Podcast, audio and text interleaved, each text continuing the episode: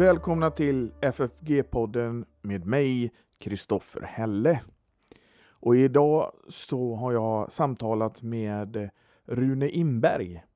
Och ingen av oss eh, har varit på församlingsfakulteten fysiskt utan vi har gjort det här samtalet via Skype. Där jag har varit i min bostad i Borås och han har varit i sin bostad i Horred. Vi använder dessa teknologiska möjligheter och göra avsnitt även nu i coronatider. Och vi pratar om hans småskrift som heter Bibelläsaren som förändrade världen. Och det handlar ju självklart då om Martin Luther. Och är det så att eh, ni vill vara med och bidraga till den här poddens fortsatta arbete, ja då går det bra att göra det på Swish. Numret är 123 100 8457 och så märker man det med FFG Podcast. Jag vill också påminna om att på vår hemsida ffg.se så finns det, om man bläddrar längst ner, en flik som heter Teologi i orostider. Och där kan man läsa lite, bland annat om Luther och pest och Gud och det onda av Torbjörn Johansson. Så det rekommenderas. Men nu, Rune Imberg, god lyssning. Och så säger jag välkommen till podden Rune. Tack, tack. Eh, jag sitter ju hemma hos mig i, Borås och du sitter hemma hos dig i Horred och vi spelar in över nätet. Och det är ja. första gången eh, vi gör det i podden så eh, vi får se hur det går och hoppas att ljudet och samtalet blir bra. Ja, för min del så tycker jag att det är väldigt lämpligt att vi gör en sån här teknologisk nyansats för att om det var någonting som kännetecknade Luthers arbete så var det teknologiska nyansatser. Ja, jo, det är helt sant. lyfter man sällan fram. Nej, precis. Och eh, ämnet för dagen det är ju eh, din småskrift som heter Bibelläsaren som förändrade världen. Om Martin Luther som bibelteolog, bibelöversättare och bibelutgivare. Och eh, hur, hur, såg egentligen det här bibelläsandet ut på Luthers tid? För vi är ju vana som kristna idag att kunna läsa vår bibel. Men så såg det inte ut då. Man kan säga att det var inte riktigt noll och zero och nada, men nästan på. Därför att eh, Luther han blev ju munk eh, 1505 var det väl. Då var han ungefär 22 år och det var första gången han lyckades få tag i en bibel. Då hade han ändå läst på universitet i 3-4 år. Så mm. han, eh, det var när han kom in i ett kloster och blev munk där. Då fick han chans att börja läsa bibeln och det gjorde så starkt intryck på honom så han eh, mindes resten av livet att det var en, en röd bibel han hade. Mm. Och eh, folket de, de kunde ju inte läsa gemene man på den här tiden. Nej, det var ju eh, folk som eh, hade lite högre social status och folk som jobbade som skrivare och sådär. De kunde ju läsa så det kunde vara några, några procent av befolkningen kanske som kunde. Men det som var det stora problemet det var ju eh, både produktionsmässigt och översättningsmässigt. Att den romersk-katolska kyrkan den använde sig av Bibeln i kloster och i, i kyrkor men däremot så var det ju förbud mot att sprida biblar till gemene man. Det var uttalade förbud. Mm. Och det, det har ju en teologisk koppling tycker jag för att det här hur man ser på hur den lutherska kyrkan utvecklades och hur den katolska, romersk-katolska kyrkan fortfarande är. Att, eh, där är det att kyrkan förfogar över nåden medan i den lutherska är det Gud och att människan själv kan ha den möjligheten så att säga att läsa och förkovra sig istället för att ha ett läroämbete. Ja, de flesta känner ju till filmen eh, Sound of Music om familjen från Trapp. Så de ja. flesta människor i Sverige har ju sett den. Men däremot eh, boken som ligger bakom den är väldigt kul och den, den har jag men det är nästan ingen som har läst den. Men där i Sverige alltså. Men där finns det en intressant detalj och det är att när Maria har gift sig med eh, kapten von Trapp så bland det första hon säger är att jag tycker att vi ska göra som protestanterna, vi ska börja läsa Bibeln varje dag. Mm. Och det här är alltså på, 15, på 1930-talets början eller sådär runt, ja, början på 30-talet. Va? Mm.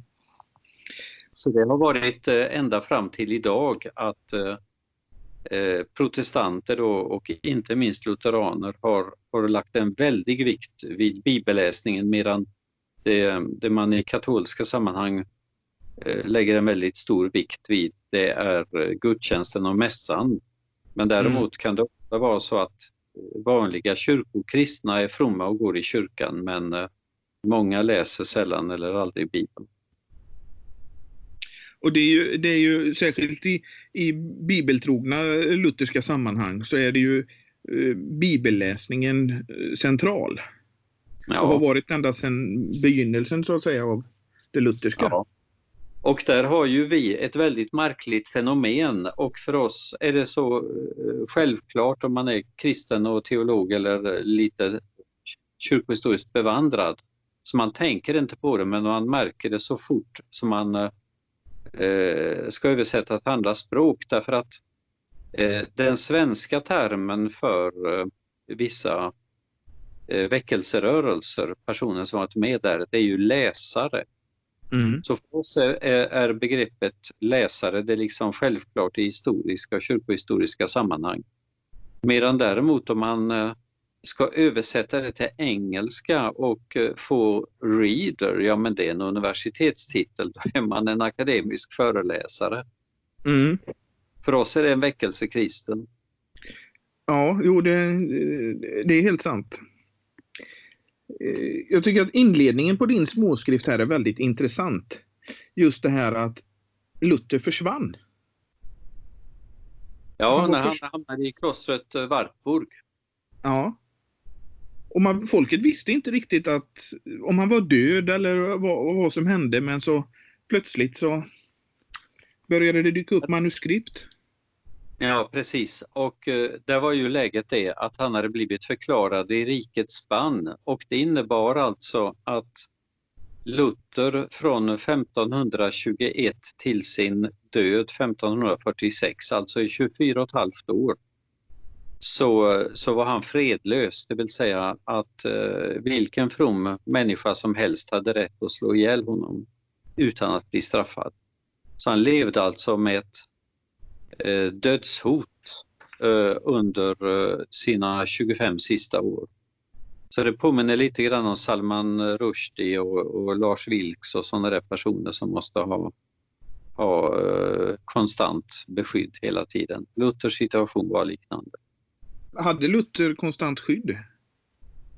Nej, men hans skydd var att han var, var inbäddad i det tyska, i, i ett tyskt furstendöme.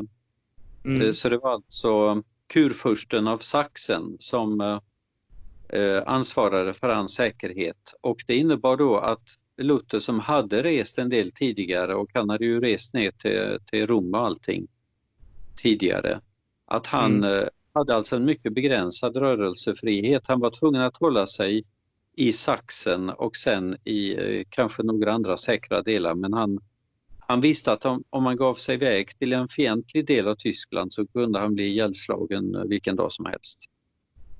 Eh, man får ju intrycket att Luther var en väldigt intensiv person som var väldigt svår att stoppa när han ville ja. göra någonting. Jo, han var ju väldigt temperamentsfull och sådär och om man jämför eh, honom med andra, till exempel Melanchthon som var väldigt frid, en fridsam person, så var han ju kraftfull och energisk men man kan överbetona det. Eh, så det finns en del som har spekulerat i att Luther var lite, ja, att han, att han inte var knasig men att han var lite överspänd och hade mm. sjukliga mm. drag.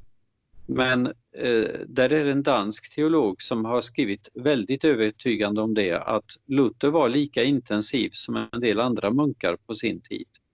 Därför att eh, han, åt, eh, åtnjöt väldigt många människors förtroende så att han fick det ena förtroendeuppdraget mm. efter, efter det andra.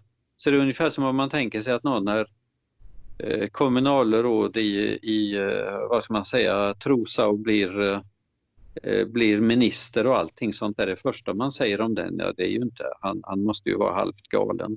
Därför man får inte de uppdragen om man är halvgalen. Nej. Så han, var, han var intensiv och kraftfull, han hade temperament men uh, han uppfattades inte som avvikande på, på sin tid. Något, någonting som vi ofta återkommer till på församlingsfakulteten och särskilt i, i, i samtal med dig så är det ju Anders Nygrens eh, bok Det självklaras roll i historien. Att ja. vi, vi, eh, vi sätter gärna in att hur, med våra glasögon hur det ser ut idag. Hur det såg ja. ut då. Men det var ju självklart ett helt annorlunda samhälle då utan internet och uppkopplingar och allting. Så det är klart att han hade mer tid. Ja, eh, det, det, är mycket som är annorlunda och, och jag är inne på en del saker i en uppsats som jag har skrivit i den mångfacetterade reformationen. Mm. Den kom eh, för några år sedan den också. Och där är jag inne på att det finns ett Lutherproblem och det är att dåtidens människor vet vi otroligt lite om. Och, och då kvittar det om det handlar om antiken eller om det handlar om Gustav Vasas tid eller så. Men Luther var så otroligt produktiv. Han producerade 5, 6, 7 sidor per dag i, i 30 års tid. Mm. Eh, och eh, han, han, var så produktiv och han var så påpassad så, så att vi vet otroligt mycket om honom. Och om man då jämför med påvarna som fanns på den tiden så vet vi väldigt mycket mindre om dem. Mm. Det finns alltså ingen 1500-talsmänniska som vi känner så väl som Luther på grund av de här sakerna. Och det gör att vi kan studera honom som om han vore en 18 eller 1900-tals teolog. Medan andra människor, där kan vi inte gå in på samma sätt. Så att eh, Luther blir ofta felbedömd därför att vi vet för mycket om honom. Mm. Och eh, det är också de här, det var inte bara han själv som skrev ner utan det var ju andra som skrev ner hans eh, bordsamtal och sånt där. Jo, precis. Han, eh, när, han, när han gifte sig 1525 så, så gifte han sig med en mycket driftig kvinna. Hon var skicklig företagare och rena med andra, hade ett stort hushåll. Och de, de fick sex barn och sen hade de en massa studenter och en del andra boende. Så det var ofta 20-30 personer som eh, satt där och åt middag tillsammans med dem. Och då hörde det till, eh, åtminstone från ungefär 1530 eller något, att folk satt och, och skrev ner och man till och med stenograferade. Så att det finns, eh, om jag minns rätt nu, ungefär sju böcker, sju fulla böcker som innehåller Luthers bordsamtal. Och det är klart att om vi skulle ha någon som tryckte sju böcker med vad vi har sagt vid middagsbordet de senaste 15 åren så är frågan. Skulle vi gå och lösa då? ja, jo, det, det räcker ju bara med våra fikastunder på församlingsfakulteten så, så blir det nog ett antal böcker. Ja, jo, man, man pratar om högt och lågt och ibland så är man glad och pigg och ibland så, så, är det, så rinner sinnet på. Då är det något som har Ja, historien skulle nog vara ganska så hårda mot oss också i det fallet då. Ja. Jag tänkte ja. ett, en, en Försöker annan... hålla städade samtal men det, det är klart att... Eh, om jo men jag tänkte just på det här med upp och ner. Ibland är vi glada, ja. ibland är vi ledsna och det skiner igenom. Undrar vad de hade gjort för analys då? Ja, jo precis. Det räcker med att man ska parkera bilen och sen när man håller på att svänga in så kommer någon att ta den. En ja. parkeringsplats. Det kan eh, ge upphov till många reaktioner. Jo, jo precis. Ehm, ett annat eh, intressant sak som jag tycker är, det är namnet Junker Jörg. Det var ett alias som eh, Luther använde när han var där i Wartburg. Alias, ja. Ja, och det var ju därför att, att hans förste insåg att, han, att uh, Luther riskerade att bli dödad. Uh, så därför såg han till att några snodde bort honom och, han var, och uh, Luther var på borgen då i ungefär tio månader. Och under några veckor så översatte han Nya testamentet från grekiska och med hjälp av latin till tyska. Så jag trott att det var under hela perioden men effektiv tid så är frågan om Luther inte gjorde hela översättningsjobbet på ungefär sju veckor. Det är helt enastående. Ja, det, det är det verkligen.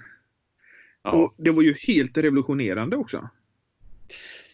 Ja, eh, det, man tror ju ofta att Luther var den första som översatte Bibeln till tyska och det stämmer ju inte för att, att hans översättning var ungefär nummer 18 så det fanns 17 översättningar före honom.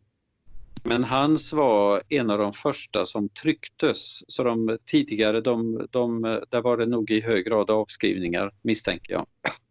Mm. Och om de trycktes så var det inte i några större upplagor. Men han, eh, han gjorde alltså en, en ny och fräsch eh, översättning och han, han stod eh, ganska fri ifrån eh, den latinska texten som man annars ofta brukar utgå från. Så han, han utgick från den grekiska grundtexten och så hade han ju den eh, latinska texten i huvudet.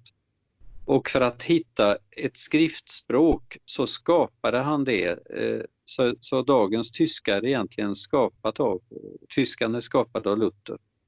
Så han tog, han tog eh, en, eh, om jag fattat rätt, då, en högtysk dialekt och i hög grad sådant som talades i Sachsen och utifrån det skapade han ett eh, skriftspråk som visade sig vara så kraftfullt så att det är det som är eh, upphovet till dagens tyska skriftspråk.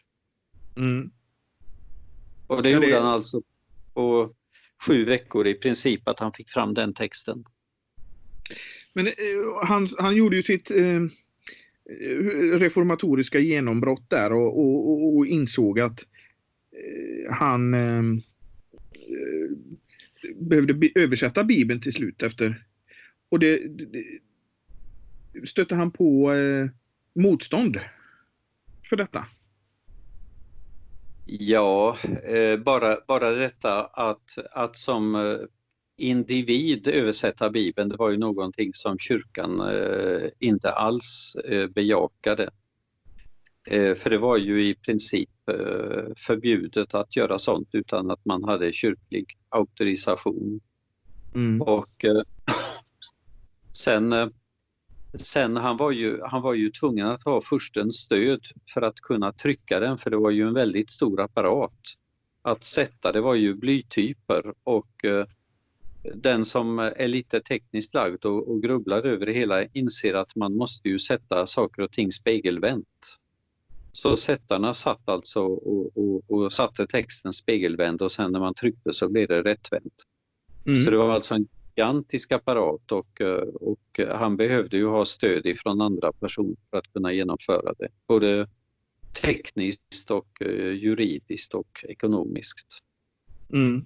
Han var ju en fattig professor. Ja, jo det. Om, om vi går till, till Luther då som, som eh, bibelteolog. Mm. Eh, så är det, det är liksom att du skriver att eh, Lutherbilden tenderar att influeras av vem som läser honom och när detta sker. Eh, vi är tillbaka lite på, på det självklaras roll i historien där. Mm.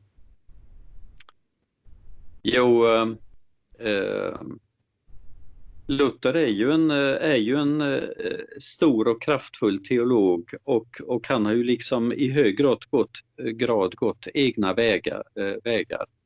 Så att de eh, flesta protestanter brukar ju vara ganska ense med honom i många tolkningar medan däremot den romersk-katolska kyrkan den var ju väldigt eh, kritisk mot honom från början och eh, det, det har ju liksom inte, inte minskat. Så att jag skulle säga att Luther är en stor och betydande ofta tappar bort det är att några av hans största insatser ligger vad gäller Gamla Testamentet. För det finns väldigt många framstående teologer som har arbetat med Nya Testamentet och det gjorde ju Luther också med Romarbrevet mm. och Galaterbrevet och annat. Ja. Men eh, hans tolkning av Gamla Testamentet den var, den var ganska nydanande faktiskt. Och det hängde samman med att eh, fram till Luthers tid så var det väldigt få exegeter som behärskade hebreiska. Och eh, Luther var, han var ju inget geni på hebreiska men han var, han var väldigt bra på det och det innebar att han han utgick inte från den, det latinska tänkandet och Augustinus och Thomas och så utan han var väldigt beroende av eh, det hebreiska originalet. Så som, som gammaltestamentlig teolog skulle jag säga att han är en av de absolut största i kyrkans historia. Mm. Eh, och, och, eh, du skriver att Luthers bibelläsning orsakade en snabb och radikal process där han kom att ifrågasätta en rad läropunkter i romersk-katolsk mm. teologi. Och det här ja. är ju väldigt, väldigt, eh, Eh, om vi går till sola scriptura och sånt här, det är väl här som det, det börjar på riktigt. Ja, man kan säga att, att den lutherska reformationen startar på ett ställe som eh, väldigt få personer är medvetna om. Man tänker på universitetsmiljö och så. Men det är egentligen inte där den startar utan den startar i biktstolen. Det var nämligen så att, att som, eh, som präst eh, i, i staden Wittenberg så fick Luther ofta sitta som biktfader och ta emot människors bikt. Och det han reagerade över då, det var att folk kunde vara så lättsinniga och, eh, och när man kom in på det där med människors synder, att bryta med synden och, och försöka gottgöra det man har ställt till med och sådär. Så kunde folk vara väldigt, Eh, vad ska man säga, de kunde vara väldigt glada och visa upp, ja men jag har ju papper på det och så visar de upp avlatsbrev och allting. Och då började Luther att ifrågasätta avlatsbreven. Det var det han började med och så kom den romersk-katolska läran om skärsilden, då började han ifrågasätta den. Och när han ifrågasatte skärsilden, ja men det var ju påven som hade drivit den läran. Då började han ifrågasätta påven. Så det var, det var som dominobrickor. Den första brickan det var detta med, med eh, människors lättsinne i samband med bikten och sen så var det då eh, ja, till sist så, så, så nådde dominobrickorna fram till påven själv. Och då är frågan om man inte bejakar detta med, med påvens auktoritet fullt ut. Var ligger auktoriteten? Och då kom Luther fram till detta med sola scriptura. Och sen, han kommer ju också eh, natt, nattvardsläran är väl en viktig punkt i det här? Jo, den är eh, också eh, en, en viktig sak på, på flera områden och jag har hänvisat till den här boken Den mångfacetterade reformationen som, som vi gav ut på FFG för några år sedan. Där finns det flera uppsatser som lägger ut nattvarden och liknande saker. Man kan säga att bland annat var det två saker som Luther reagerade över. Det ena var, det ena var mässofferstanken, att prästen på ett oblodigt sätt offrade Kristus på nytt. Så han reagerade över mässoffret. Och sen reagerade han över transubstantiationsläran och det är liksom ett filosofiskt sätt att tänka som den romersk-katolska kyrkan antog på 1200-talet och som egentligen går tillbaka till Aristoteles. Så äh, detta med substans och accidens och sådana saker. Så att äh, Luther han, han läste Bibeln på ett väldigt rakt och tydligt sätt. Och det innebar att han, när, när han kände att ja, men här argumenterar folk utifrån vissa teologer eller vissa filosofiska begrepp men de har inte stöd för det i bibeltexten, då, då, då lyfte han fram bibeltexten och drev detta med skriften alena. Mm. Och eh, sen är det om, om, det här med att han ville inte se sig som någon reformator, Luther. Ja, det, det är ganska lustigt. Någon som är reformator men själv ser sig som en profet. Mm. Det som kunde reformera kyrkan, det var, det var Gud. Men, men att vara en Guds profet, det kunde han tro sig om att vara. Ja. Um, Ska vi gå vidare till nästa del? Ja. Och då är det Luther som bibelöversättare. Mm. Eh, hur var han som bibelöversättare? Ja, eh, väldigt många känner ju till att Luther översatt Bibeln till tyska och att han har gjort en stor insats. Det är många, det är många medvetna om. Mm. Men jag skulle säga att det är nästan att underskatta honom därför att om man tänker på kyrkans historia så finns det några stora bibelöversättare. En är baptisten William Carey som var involverad i 30 olika indiska språk under sin tid som missionär i Indien. Han var där ungefär 30 år och var involverad i 30 olika bibelöversättningar. Så han är, han är en av de stora.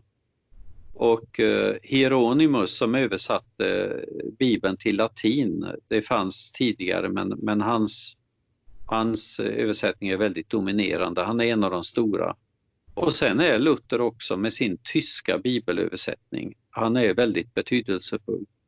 Jag skulle säga att ja, bland de kanske fem största bibel, bety, mest betydelsefulla bibelöversättarna i världshistorien, där återfinns Luther. Mm. Men Luther har ju med sin översättning även haft påverkan utanför lutherdomen så att säga. Ja, och eh, det, det, hittar man ju ganska snabbt om man liksom börjar skrapa under ytan så visar det sig att, eh, att vi i Sverige fick ju vår första nytestamentliga översättning eh, bara fyra år efter Tyskland. Så Luthers kom 1522 i Tyskland, vårt NT kom 1526. Och sedan den finska bibel, eh, eh NT-översättningen, den kom väl på eh, det var väl Agricola som gjorde den, om den kom på 1550-60-talet. Den är då påverkad av Luther och den danska bibelöversättningen är påverkad av Luther. Och i princip alla de gamla engelska bibelöversättningarna på 1500-talet, början på 1600-talet, de, eh, de bygger i olika utsträckning på, på Luther. Så King James Version som en av världens mest använda och respekterade översättningar 1611. Den eh, bygger, om man drar trådarna bakåt, i hög grad på Luther. Den också. Jag har ju hört teorier från många att, att många av de här eh, språksätten eh, som Luther använde i sin översättning är färgade hur vi översätter Bibeln eh, fortfarande idag. Ja, det är det ju till exempel begreppet nådastol som, en, som ett begrepp. Man, man kan undra vad det är för stol med nåd och så, men det är alltså Luthers sätt att återge det här med eh, locket på, på förbundsarken mm. som förvaras i tabernaklet och templet. Det är, det är ett exempel på hur Luthers tolkning har gått vidare i århundradena. Mm. Och eh, hur, hur översätter, ska vi göra det klart, han översätter ju eh, Eh, och gav ut delar av NT först. Alltså det var ju hela biblar och det var inte, eh, det kom väl i ett etapper hans översättningar. Ja, Nya Testamentet kom, eh, kom eh, ganska, ganska direkt. Det kom Septembertestamentet kom 1522 i september och redan i december så, så utkom en ny utgåva som kallas för Decembertestamentet. Mm. Så redan första året gav han ut två utgåvor. Och det är alltså svindlande med den produktion som Luther hade. Alltså han gav ut eh, eh otroligt många varianter av Bibeln. Eh, det handlar om eh, eh under åren 1522 till 1546 gav han ut 11 upplagor av helbibeln, 21 utgåvor av Nya testamentet samt 53 andra bibeltryck. Och redan inom 40 år hade det tryckt cirka 100 000 Lutherbiblar i Tyskland. Så att han eh, på, från 1522 till 1545, han dog ju 1546, och under de 100 eh, olika bibeltryck, 11 helbiblar och sen en massa nya testamenten och sen eh, bibeldelar. Så det är en vansinnigt hög produktion. Ja. Ja, det är, det är väldigt, väldigt mycket. Och, eh, Ja. Om man tänker Aha. sig att i princip varje år gav ut antingen Nya Testamentet eller hela Bibeln. Varje. Och sen utöver det så gav han ut tre, fyra olika bibeltryck till. Och då kunde det handla om olika delar eller eh, bibelböcker eller så. Och detta var bara en liten del av hans produktion. Så som jag sa innan att om man samlar ihop vad han åstadkom så motsvarar det i, dag, i, i dagens eh, mått så motsvarar det ungefär sju tryckta boksidor per dag. Från eh, slutet på 1500-talet fram till det han dog. okej. Ja, det är svindlande. Ja, det är det. Det är det. Eh, Det är väldigt, väldigt mycket. Mm. Sen den sista delen här är ju Luther som eh, bibelutgivare. Ja, och det är ju egentligen den mest, eh, vad ska man säga, radikala delen i, eh, i eh, min småskrift. Därför att Luther som bibelteolog, det är ju välkänt och det är många som har jobbat med det. Och Luther som bibelöversättare, det är också ganska välkänt. Men däremot menar jag att folk inte tillräckligt har funderat över Luther som bibelutgivare. Och, och det som eh, det som satte mig på spåret det är att på församlingsfakulteten har vi en fantastisk utgåva av, av eh, Luthers helbibel från eh, eh, 1534 är det väl ja. 1534. Så om ni är på besök där så fråga gärna om att få titta på den. Den är, den är otroligt vacker. Den, det är ett modernt avtryck. Mm. Och när jag satt och tittade i innehållsförteckningen så tänkte jag att ja, det här var ju precis vad jag hade väntat mig, det vill säga vi har hela tes, eh, GT från eh, första Mosebok till Malaki i precis den ordning som vi är vana vid. Och sen har Luther lagt eh, de här eh, gammaltestamentliga apokryferna som en särskild sektion och sen kommer Nya testamentet. Så att allt ser ut precis som, som, vi har, eh, som vi förväntar oss. Och det är, där, det är där man lätt lurar sig. För då tänker man, jaha, det var, ju, det var ju inget överraskande med det här. Och sanningen är ju precis den motsatta. Eh, att det är egentligen den sensationella saken därför att om man då tittar på Bibeln på hebreiska, Biblia hebraica, så är den upplagd på ett helt annat sätt. Samma 39 böcker som vi förväntar oss, men i en helt annan uppsättning. Så att eh, Gamla testamentet slutar med Andra krönikeboken på hebreiska, normalt sett. Mm. Sen när man då går in och tittar på översättningen till grekiska från, eh, från hebreiska då. Och det var en översättning som kom eh, lite före Jesu tid.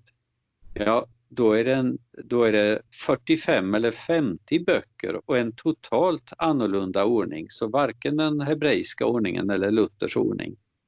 Och om man sen går in och tittar på Bibeln på latin, alltså Hieronymus vulgata, ja, då finns det ännu en variant och då började jag fundera över varför ser Luthers bibel ut precis som vi förväntar oss och alla andra ser annorlunda ut?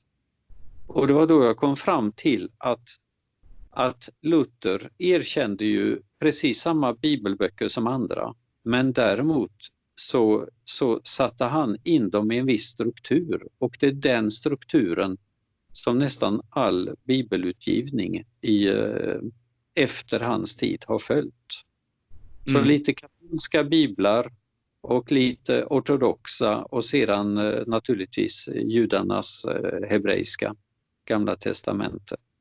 Men eh, större delen av bibelutgivningen i världen, 80-90 procent, följer Luthers ordning. Och när jag då började leta vem har skrivit om det så kunde jag inte upptäcka en enda person som hade lyft fram just den saken.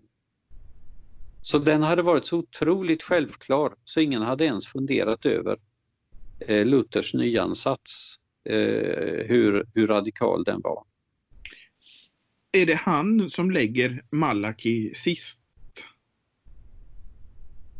Nej, det Luther gör och det kommer jag in på i, eh, det kommer jag in på i, i småskriften Bibelläsaren som förändrade världen. Det är att Luther eh, tar samma 39 böcker som judarna erkänner mm. och så de apokryfer som den kristna kyrkan har erkänt. Eh, de lägger Luther som en separat sektion. Och eh, sen följer han Sen följer han eh, Septuaginta, alltså den grekiska översättningen av den hebreiska texten. Mm. Där följer han sektionerna. Så att, att ha först um, Moseböckerna och sedan de historiska böckerna och de uh, mera poetiska böckerna och sen profeterna. Där följer Luther alltså en kristen ordning och inte den judiska. Mm. Så, så Luther var inte först med att sätta Malaki eh, sist utan, utan det har både Septuaginta och Vulgata. Eh, jag, jag hörde någonstans, eh, säkert i någon diskussion eller så, eller att även om man har eh, Andra krönikeboken sist eller Malaki sist, mm. så, så eh, när Jesus hänvisar till skrifterna, Gamla Testamentet, så gör han det så att det både kan gälla Malaki och Andra krönikeboken. Ja, det kan ligga något i det. Det finns ju ett bibelställe eh, och det är när Jesus talar om, om eh, i Matteus om att man dödade folk och att ända från, eh, från Kain till Sakarias. Precis. När Jesus säger det, då, då antyder det att han räknar med den judiska linjen och den återfinns också i, i Lukas 24. Detta med mm. lag, profeterna och skrifterna eller saltaren. Så, så på Jesu tid så hade judarna en sån struktur. Men det intressanta är ju att Jesus hänvisar ju så väldigt uttalat till, till Johannes döparen. Och Johannes döparen är ju den som eh, avslutar eh, eh, som avslutar eh, Septuaginta Eh, i Malaki kapitel 4. Så att för oss som kristna då, så när vi har kommit fram till Gamla testamentets sista bok Malaki så eh, talas det om att Elias ska komma och sen så börjar, börjar alla fyra evangelierna egentligen med att berätta om Johannes döparen och han är ju han är ju den som den nya Elias så att säga. Ja. Så det, det, det stämmer att, att när Jesus, Jesus på sätt och vis verkar knyta an till båda linjerna där. Ja. Vi, vi, nämnde lite, jag tycker att vi ska prata lite mer om den här fina bibelutgåvan som vi har på församlingsfakulteten. Mm. Och de här otroligt fina målningarna som finns i den. Ja, där, där ser man också det här med att, att jag skulle säga att vi människor är fruktansvärt korkade. Frågan är bara på vilket sätt vi är korkade och hur ofta vi är korkade och när vi upptäcker att vi är det. För att jag hade tittat på den bibelutgåvan och jag vet att jag har gjort det i, i 10-15 år. Så har jag plockat fram den regelbundet och tittat på den. Och den är i två band. Och jag tyckte att den var väldigt fin och fantastisk. Och, och ja, samtidigt så har det legat saker och ting och skavt i minnet. Och så har jag funderat över vad det är som är konstigt och då kom jag fram till att det var två saker. Så det ena var det här med ordningsföljden. Att Luther hade liksom rätt ordningsföljd, ja men det beror ju på att vi följer honom. Så det var det ena. Och sen det andra var när jag tittade på bilderna och så tänkte jag, ja men hur var det nu? Eh, eh, de första filmerna, de var ju tecknade filmerna, de var ju i svartvitt. Det var ju en sensation när, färg, eh, när färgfilmen kom. Och Disneys första färgfilmen, när var det de kom? Var det 1937 eller 40 eller någonting? Jag ska vi se här, var det 37 kom Snövit och det var väl den första? Ja, ja. Jag tror det var 37. 37 så kom de första eh, tecknade filmerna i färg. Och så tänkte jag, om Disney hade kört länge i svartvitt, och sen började med färgfilmer. Hur kan de ha tryckt i färg? Och sen mindes jag att när jag höll på med Lina Sandell så var jag så imponerad över att hon på 1860-70-talet eller när det var började med, med barntidningar i färg. Och så tänkte jag, hur har de gått tillväga? Och så insåg jag att de har alltså tryckt de här Lutherbiblarna och de är, det, det är gigantiska folianter, alltså väldigt stora. Så man får nästan ont i armarna av att hålla dem. Då har de alltså tryckt dem i eh, eh, eh de har tryckt dem på vanligt svartvitt sätt. Och sedan har ett antal konstnärer i Wittenberg suttit och handkolorerat och varje bibel innehåller 117 stora illustrationer som antingen är på en halvsida eller en helsida. Så det är som ett A4-blad eller två A4-blad. Och då i studion så har de haft en förlaga som visade hur färgsättningen skulle se ut. Och sen har de här konstnärerna suttit och för hand ritat i alla 117 eh, illustrationerna. Så färglagt dem för hand. Och den upplagan som vi har på, på FFG den är alltså gjord från ett exemplar som ägdes av en storhertiginna tror jag det var. Eh, så att alla sådana biblar de ska vara kolorerade färglagda och varje bibel ska vara hand, handkolorerad. Så det innebär att det finns inte två exakt likadana, för varje konstnär har ju gjort det bästa han kunde. Ja, det måste ha tagit en oerhörd tid. Ja. Och jag tänker, det ska torka också. Ja, jo precis. Så att, eh, och, och det måste ju ha gått, gått en del eh, en del som har fått kasseras på grund av att de var dåliga. Och jag minns att i något sammanhang så skulle Luther han tog inte ut några pengar. Och det är en annan sak som jag aldrig har tänkt på förr. Luther han var ju ganska fattig när han dog. Han var ju mm. inte väldigt förmögen. Han vägrade att ta ut pengar, han vägrade att ta ut royalties. Han kunde varit en av de förmögnaste i Tyskland på grund av alla sina böcker. Så de förmögna i Tyskland, det var boktryckarna, de som tryckte Luthers böcker. Så de rikaste männen i Wittenberg, det var boktryckarna. Men men det var sån, det var sån huggsexa så att Luther en gång fick vänta om det var fyra månader på att få sina privata fem exemplar av Bibeln. Det är ja, ganska... det, det, det, Ja, nej det... Det vimlar av kul detaljer vad gäller sådana här saker. Ja, och det här är ju faktiskt någonting som sällan eller aldrig kommer fram. Ja. Ja, och sen finns det ytterligare saker därför att, att under de här årtiondena efter, efter att Luther tog fram Bibeln så trycktes det vansinnigt mycket biblar och bibeldelar och allting. Och nu har jag inte siffrorna här framför mig men det finns, det, det, det finns nedskrivet annars i de här böckerna. Men, eh, men om man säger att på, på 40 år om det var 250 000 biblar eller något, eller bibeldelar som trycktes. Och det det är ju inte lite. Då var mm. det så att Luther tryckte en massa. Men sen fanns det pirattryck och det var lika många. Så då var det folk som tog Lutherbiblar och satt och, och eh, la, gav det till sättarna och så satte de om hela bibeln och tryckte upp den som privat, pirattryck. Och mm. sen piratkopierade den katolska kyrkan också. Det vill säga att man tog Luthers eh, bibelöversättningar och där man absolut inte gillade hans tolkning, där satte man in något, eh, där, där gav man en annan tolkning eller översättning. Så att, att parallellt så utkom det alltså tre uppsättningar. Luthers egna och så var det piratutgåvorna och så var det de romersk-katolska piratutgåvorna som var, var anti-Lutheröversättningar.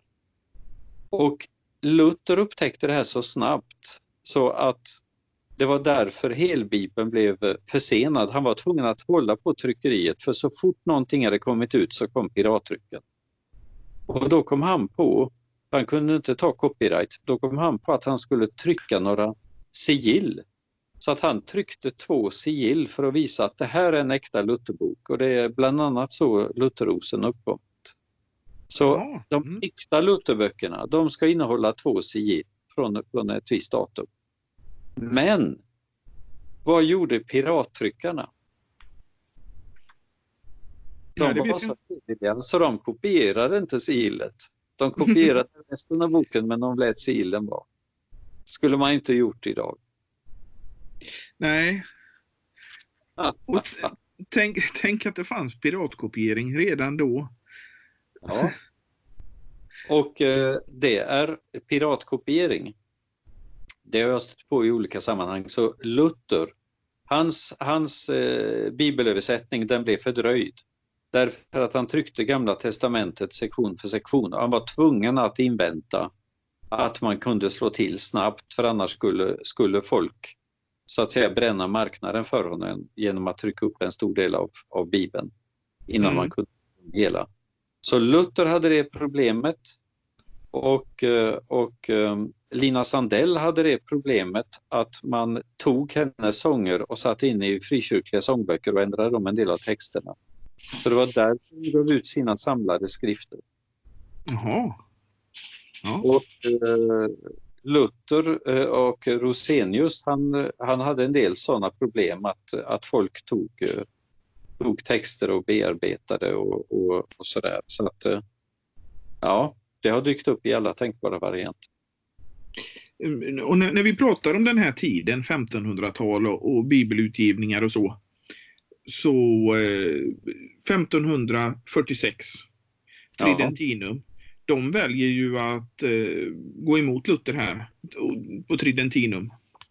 Ja, jo, eh, det tridentinska konciliet, de, de väljer att förkasta, förkasta eh, Luthers eh, läror totalt, så därför har de då eh, ett antal fördömanden av protestantisk och luthersk teologi. Så det, det avslutar, varje sån lärosats av, avslutas med anatema sit, man vara förbannad. Så man lägger alltså en förbannelse över de här vad ska man säga, läropåståendena. Ja. Men det intressanta det är att, att, att de verkar ha gjort ett fel därför att när, när Tridentinum då ska förkasta den lutherska synen på Gamla testamentet med kanoniska och apokryfiska skrifter och sen Nya testamentet så fastslår de sin kanon som är annorlunda än den som vi lutheraner har. Men de visar att de har läst Luther så noggrant så de råkar placera Jakobs brev på fel plats. Okej. Luther placerade Jakobs brev som, det, som ett av de sista breven. Och enligt eh, gammal kyrklig tradition så är Jakobs brev det första.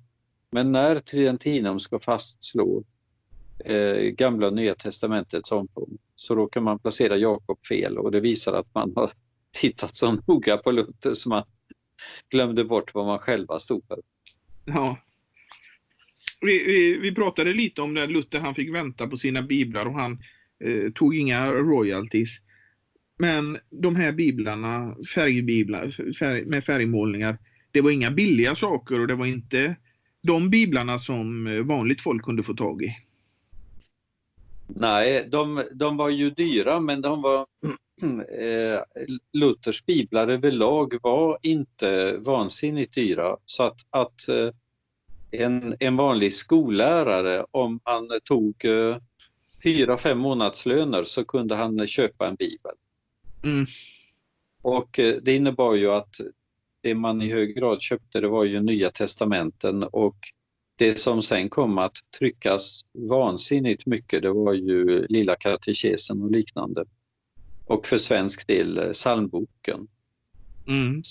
Eh, Lutherdomen har ju haft ett antal folkböcker och det har ju inte den romersk-katolska kyrkan haft alls. Och eh, olika kalvinistiska reformerta grupper och sådär, de har inte haft samma tydliga struktur som vi i hög grad har haft i Norden och i Sverige, Finland då. Detta med eh, Luthers lilla katekes och psalmboken och sen från och med 1800-talets början Bibeln. Mm. Så det, det, eh, det svenska folket och det finska folket och eh, i hög grad också Danmark och Norge, det är ju bland världens mest läsande folk kan man säga. Att det, det har nått ut i folkdjupet. Ja, det, det, kan man verkligen säga. Och eh, fram till 1919 så var ju Lilla katekesen skolbok i Sverige. Ja, precis. Det var ju en stor kamp när den avskaffades så, så ersatte man den med, med bergspredikan istället. Mm. Ja, nej, Luther, man, Luther har verkligen haft en uh, stor betydare som uh, bibelutgivare och bibelspridare. Mm. Jo, och det innebär då att, att det är väldigt många som har gått i Luthers fotspår och det kan man säga att vi lutheraner har alltid hållit på med Bibeln. Men det gäller ju också den anglikanska kyrkan så att från 1804 så har ju eh, anglikanerna i England satsat otroligt på bibelutgivning. Och mm. Eh, de drog ner på sina insatser i Sverige i slutet på 1800-talet för de menar att då ägde varenda svensk familj en bibel. Det är ju ganska otroligt. Och sen har kalvinister, eh, alltså olika reformerta kyrkor och så, de har också satsat på det så att eh, den protestantiska världen i allmänhet har satsat otroligt mycket på, på um, bibelöversättning, bibelutgivning och uh, Luther är den stora pionjären där. Ja, det, det är han på många sätt. En annan sak, om vi, vi går tillbaka lite, så tänkte jag att Philip Melanchthon och Luther var ju nära medarbetare. Ja. Och Melanchthon, han var ju egentligen inte teolog, utan han var ju eh, professor i grekiska. Ja. Vad hade Melanchthon och hans grekiska kunskaper för, för eh, betydelse för Luther? Ja, han, han var ju till eh, han var ju till hjälp för Luther men där ska man konstatera att ja, det, det vimlar alltså av okända drag vad gäller Luther. Jag skulle säga att Luther är en av de absolut främsta teamledare som har existerat. Och varför säger jag det? Jo, därför att Luthers bibelutgåva, då, helbibeln och så, den byggde på att professorerna i Wittenberg under långa tider samlades varje vecka och jobbade med det. Så vi har kunnat följa det hela att de var åtta stycken som satt och jobbade. Och det var Bogenhagen och Justus Jonas och, och, och Melanchthon och Luther och så tre, fyra till och deras arbete det, det är i hög grad rekonstruerat efteråt. Så det var ett otroligt teamarbete och bland annat satt man och jobbade för att hitta de exakta nyanserna på de hebreiska orden. Och Luther mm. hade en mycket otraditionell linje. När man, när man höll på med tredje Mosebok och höll på med, med offren och allting, då skickade man iväg någon som skulle besöka slaktarna i Wittenberg för att fråga om man står och styckar en ko eller styckar ett får, vad ska det heta, de här olika delarna av, av korna? Så man, man gick till marknaden och slaktarna för att få rätt termer på, på de delarna i Gamla Testamentet. Och när man skulle beskriva eh, olika smycken och pärlor och allting sånt, då, då fick eh, en av Luthers goda vänner, Spalatin eller vem det var, han fick då ta kontakt med hovet, kurfurstens hov, för att identifiera rätt benämning på alla ädelstenar. För man trodde att i det kungliga hovet, där visste folk vad ädelstenarna skulle heta. Mm. Ja, det... det han hade väldigt otraditionella metoder för att, att nå fram till, till eh, exakta och bra lösningar. Rikedom och kreativitet. Ja, precis. Det var inte några låsta mönster så att säga. Nej, och det är ju ett av problemen att Luther han fick uppfinna så många mönster så ibland så högg han fullständigt i sten och kom väldigt snett.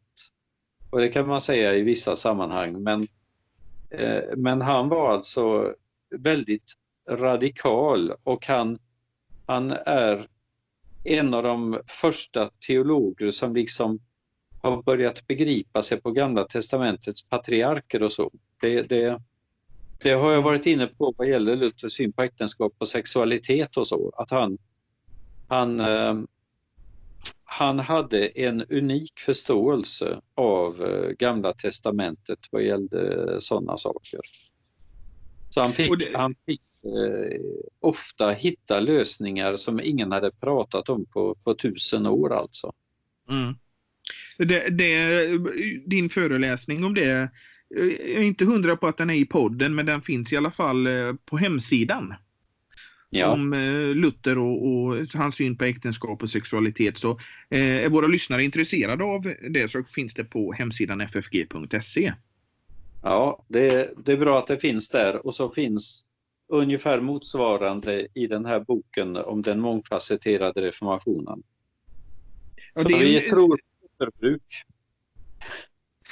Det, det, den mångfacetterade reformationen är ju en bok också som, som vi eh, varmt rekommenderar till våra lyssnare att eh, köpa också. Ja. Det finns... Vad man kan säga det var att, att, eh, att 2017 så gav vi ut flera småskrifter om, om Luther och reformationen. Och sen 2018 så kom då den här eh, stora boken och, och Eh, de, de, de här, tanken är att de ska komplettera varandra. Och då är det jättebra också då att, att lyssna på, på poddar och, och inspelade föreläsningar för att eh, det är så mångfacetterat så det är väldigt svårt att få ner allt i, i en text eller en föreläsning eller så. så ja, man ska jo, gärna det... söka över medierna. Ja, och eh, din, din bok, eh, eller småskriften, den här bibelläsaren som förändrade världen. Eh, den finns också till salu, eller hur? På församlingsfakulteten? Den finns hos oss och så finns den i välsorterade kristna bokaffärer. Så till exempel din bok i Göteborg har den också. Ett billigt pris. Eh, jag tror vi tar 40 kronor för den. Vi tar 40 kronor. I, I den kommersiella marknaden så är den eh, lite dyrare men, men den är ganska lätt att få tag på. BV förlag och andra säljer den också. Ja, och man kan eh, vill man köpa den så kan man alltid gå in på eh, vår hemsida ffg.se. Ja. Och, eh, och så. Och köper man flera så får man mängdrabatt och det finns ju flera andra väldigt intressanta småskrifter också. Ja, ja. Innan vi avslutar Rune, har du någonting du vill tillägga detta? Nej, jag skulle säga att, att Luther är ju liksom en, en eh, gåva till mänskligheten. Att han, han har fått betyda väldigt mycket eh, på det kristna planet och sen kan man säga att han har betytt väldigt mycket kulturellt och han, eh, det är i hög grad tack vare honom vi har den moderna psalmsången så att att han har, han har gjort väldigt många bra saker och samtidigt kan man ibland konstatera att det fullständigt slog snett för honom. Det, det, det, det gäller ju en del områden. Så mm. vi ska mm. aldrig eh, så att säga bara, bara köpa honom med ta honom med hull och hår och sådär utan det skulle ju Luther själv sagt att, eh, att eh, kolla vad det är han säger och, och följa honom i det som är bibliskt och, och om det har gått snett för honom ibland och hans polemik mot judarna blev ju, blev ju bitvis väldigt konstig och, och, och sådär. Så att eh, ja. allt ska prövas och eh, då visar det sig att otroligt mycket av det han har sagt och gjort det, det, det är eh, väldigt Ja, alltså, även fast Luther som person är väldigt intressant så är det ju hans sätt att, att tänka som är det stora. Ja, precis. Och sen kan man se att han, att han är med och sätta mönster och en sak som folk inte är medvetna om det är att hans mönster som äkta man har på där, eh, eh, om man tittar på den kristna kyrkan då finns det nästan, eh, ingen före honom som har varit eh, ett sånt föredöme i sina, i sina relation till, till sin fru. Det kan Nej, man notera. Det, det, det är värt att notera, ja. Mm. Ska vi avsluta här för den här gången, eh, Rune? Ja, Vi har pratat i snart en timme om detta ämne och och jag märker det.